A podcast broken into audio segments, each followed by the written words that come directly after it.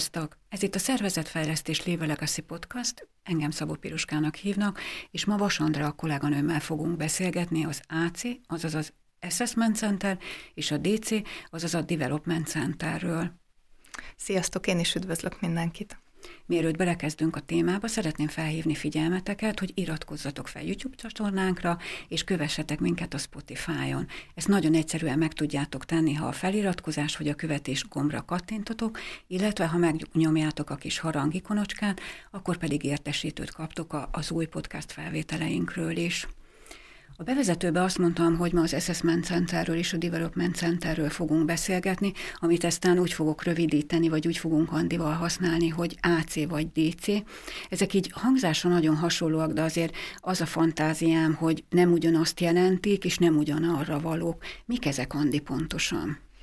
Így van, tehát magában az eszköz, a két eszközben van hasonlóság a módszerben, illetve abban is, hogy hogy embereket nézünk meg, hogy a bizonyos pozíciókba mennyire illenek, mennyire passzolnak oda, viszont ami különbözőség az AC és a DC között, az a céljuk.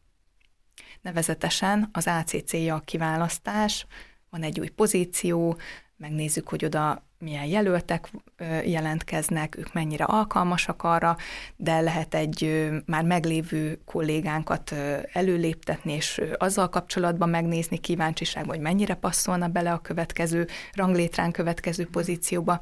A DC-nél viszont a cél az, hogy egy fejlesztési fókuszt hozzunk létre, megnézzük, hogy hogyan állunk most, hogyan áll például egy vezetői réteg kompetenciák terén, és majd milyen fókusszal fogunk arra egy fejlesztést építeni. Nem volt nehéz kihallanom két új dolgot, és hogy az ebből, ebből az egyik egy fogalom, mégpedig az, hogy kompetencia, mm. és a másik pedig, hogy a kompetenciák mérése. De kezdjük akkor sorrendben. Mi az a kompetencia? Mire való? Hogyha nagyon ö, egyszerűen szeretnénk ezt megfogalmazni, akkor azt mondhatjuk, hogy a kompetencia, az, vagy kompetenciák az adott pozícióhoz kapcsolódó elvárások összességét takarják. Hozok erre egy példát, hogy jól értem-e. Mm. Vegyünk egy termelési egységben dolgozó műszakvezetőt, aki a, a közvetlen termelésben dolgozó kollégákat irányítja.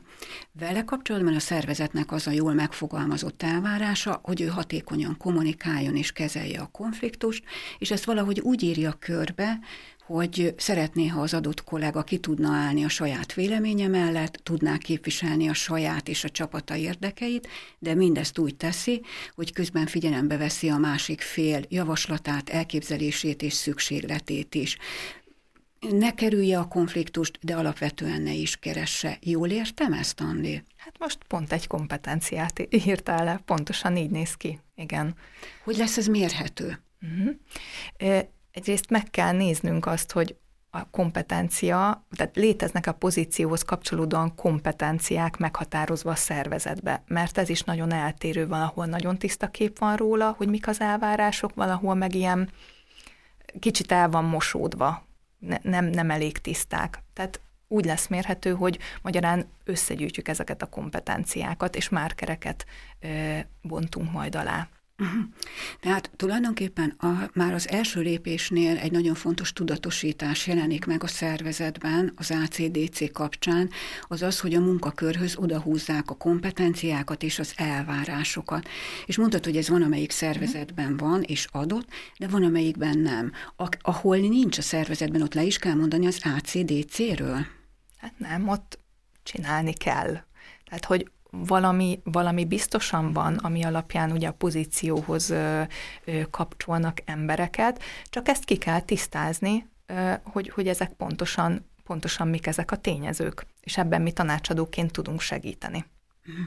Tehát, hogy tulajdonképpen ezek a kompetenciák biztosítják azt, hogy valami objektív szempontok alapján határozódjon meg, hogy egy új kollega, vagy egy szervezeten belüli kollega egy másik, vagy magasabb munkakörre alkalmas-e, illetőleg, hogy milyen fejlesztési fókuszok várnak adott szervezeti egységre. E- ettől tudjuk azt mondani, hogy ez ilyen mérőszámokon alapuló, és nem az történik, hogy mondjuk egyéb, sokkal több szubjektív elemet tartalmazó szempontot veszünk figyelembe be, és hogy nem akarom elbalkatelizálni, de hogy mondjuk a megfelelő raktáron lévő védőfelszerelés jó-e az adott jelöltnek, vagy hogy más szempontok kerülnek meghatározásra. Így van, vagy a magasság, vagy a súly, vagy a testalkat, vagy bármi, igen. Uh-huh. Hogy csináljuk ezt a mérést, Andi? Uh-huh. Eh, ahogy az előbb is ugye már rákanyarodtunk arra, és ahogy te is elkezdted a kompetenciát igazából kifejteni, eh, a kompetenciát alábontjuk úgynevezett márkerekre, mi ezt a szót használjuk, de ez tulajdonképpen viselkedéseket jelent. És akkor itt a fő kérdés az, hogy mit csinál az adott jelölt vagy adott kolléga, amikor jól működteti ö, azt a kompetenciát, miféleségeket csinál, hogyan csinálja, és ezt fogalmazzuk meg igazából.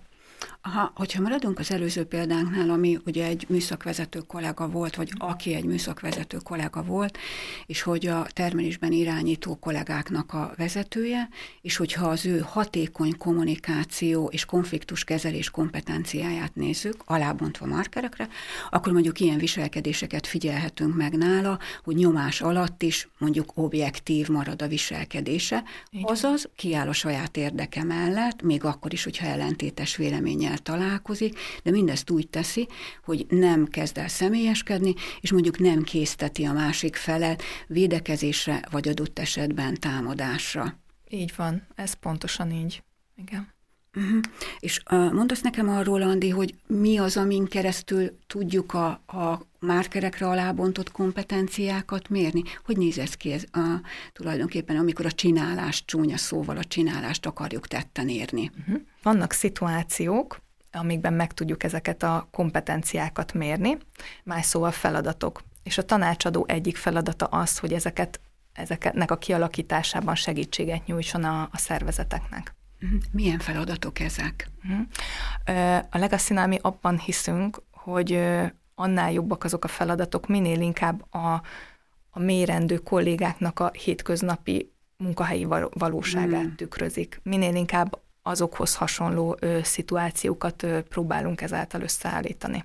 Tehát akkor nem úgy kell elképzelni, mint mondjuk a, egy tréningen részt vesznek a, a, a csoport, meg az egyéni képviselők is alapvetően különböző, akár labda, meg szabad játékok kapcsán működnek együtt, vagy dolgoznak különböző feladatokon, hanem sokkal inkább arról szól egy AC és DC folyamat, hogy a, a mindennapi valóságot tükrözik, és hogy olyan feladatokban találkozhatnak, és mutathatják meg a kompetenciákat, ugye, amiket objektív márkerekkel mérnek a, a megfigyelők. Uh-huh. Mondanál egy-két ilyen uh-huh. konkrét feladatot? Például ugye a te példád, amit behoztál, ez a termelési uh-huh. vezetős példa. Mi, mi lehet egy elvárás egy termelési vezetőtől, a termelési csoportvezetőtől, aki embereket irányít? Hát kell tudni kezelni helyzeteket, ahol mondjuk egy kolléga demotivált, táválik, vagy nem tartja be a, a szabályokat, az időpontokat, vagy adott esetben műszakot át kell adni egy másik kollégának, vagy társterülettel beszélgetni, megbeszélni ügyeket, tehát ilyen jellegű szituációkba tudjuk őket belehelyezni egy másik terület, vagy egy másik pozíció esetében pedig ugye egy ahhoz passzoló feladatsort teszünk össze. Uh-huh.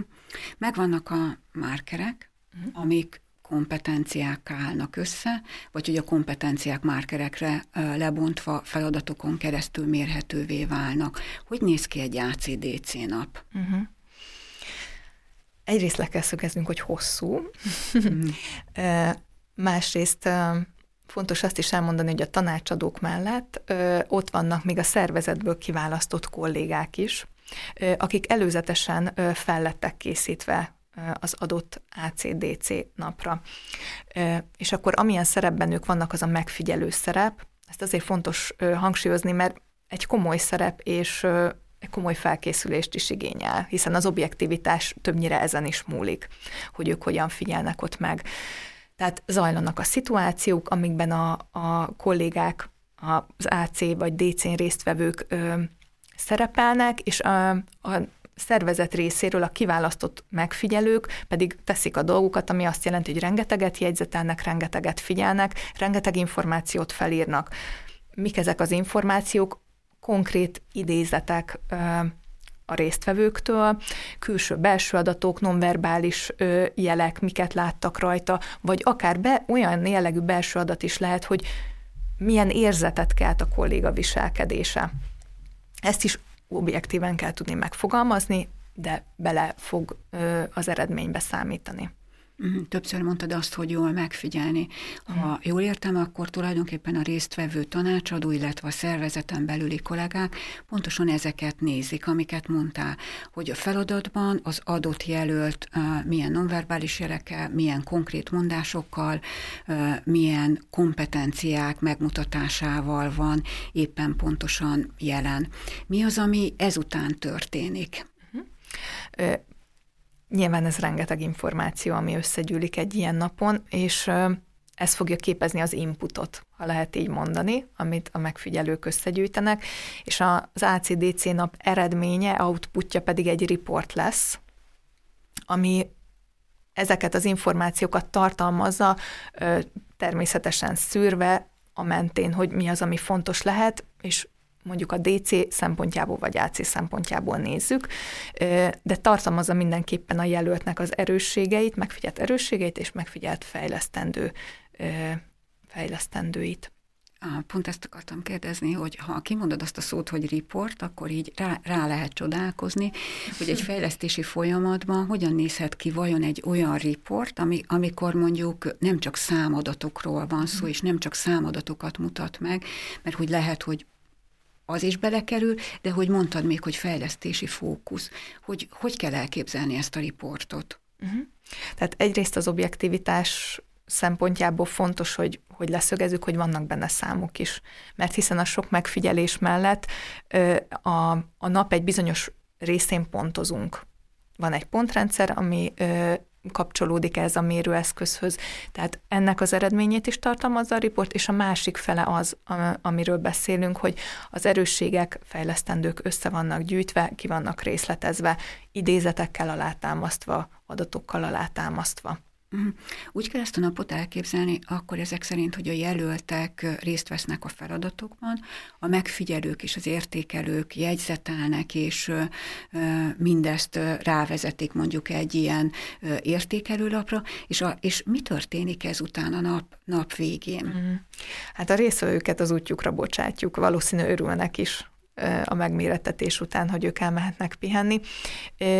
Ami még szolgálja a riport minőségének a, a, az, el, tehát az elkészülését is, hogy mi jó minőségben történjen, az az, hogy egy értékelő konferenciát tartunk a nap második felében, és itt ütköztetjük a, az eredményeket, ki mit látott, ki hány pontot adott. Ez még egy elég, elég komoly része az ACDC napnak, ahhoz, hogy minőségileg jó riportot tudjunk mm. kiadni a kezünkből. Mert hogy pont, pont ezt szeretném tőled kérdezni, hogy azt hallom, hogy nagyon objektív, mert hogy vannak benne számok és konkrét mondások az adott jelöltel kapcsolatban, de hát azért ez a nap mégiscsak négy, max. öt feladatból áll, és hogyan vethető ez össze az átlagos viselkedésével, vagy általános viselkedésével egy-egy résztvevőnek, hogy mi, mit tudunk mondani, mitől hiteles ez a megfigyelés? Uh, attól, hogy próbálunk a lehető legobjektívabbak lenni, mm. ezt szeretném még egyszer hangsúlyozni, de a másik, ami a tapasztalat mondatja velem, vagy velünk azt, hogy hogy rendre az a visszajelzés érkezik, miután ugye a szervezetnek mi átadjuk ezt a riportot, és megkapja a, résztvevő felettese is, hogy, hogy teljesen leírja a riport azt, ahogyan a résztvevő a hétköznapokban ö, viselkedik. Tehát rendre ez a visszajelzés jön, ami megint csak alátámasztja az objektivitását. Nagyon sok lépés hangzott el. Onnan indultunk, hogy, hogy meghatároztuk, hogy mi az, hogy AC, mi az, hogy DC, az, hogy kellenek feladatok, amiben kompetenciákat mérünk márkereken keresztül, hogy a tanácsadó alkalmassá teszi szervezeten belül, akár a HRS, akár a termelés vezetésében lévő kollégákat, hogy megfigyelőké tudjanak válni. Megszerveződik és lebonyolítódik egy nap. Születnek értékelések, az értékelésről riport, és azzal kapcsolatos visszajelzés akár. sok-sok minden van ebben, és sok-sok minden van emögött. Mi az, ami hasznos a szervezetnek ebből? Mitől éri ez meg? Mm. Mm. Egyrészt, a, egy, egyrészt amiatt, hogy ez, hogyha ezt az eszközt használja, akkor a legtő, legobjektívebb és legalaposabb ö, mérést ö, kapja a szervezet.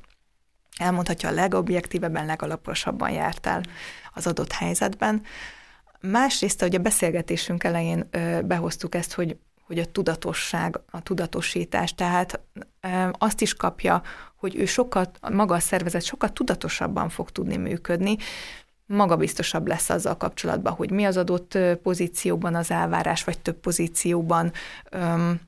Ha ugye nincs rend a fejünkben azzal kapcsolatban, hogy mit mm. várunk el, akkor azt nem is tudjuk tisztán kommunikálni, és nem is tudjuk úgy elvárni. Úgyhogy ez, ezt mindenképpen fogja nyerni a szervezet. Úgy kell ezt elképzelni, hogy, hogy alapvetően akkor, amikor mondjuk egy ilyen fejlesztési folyamatra, vagy egy pozícióra való alkalmassá mérésre gondolunk, hogy azt kapja a szervezet, amit vár végeredményként?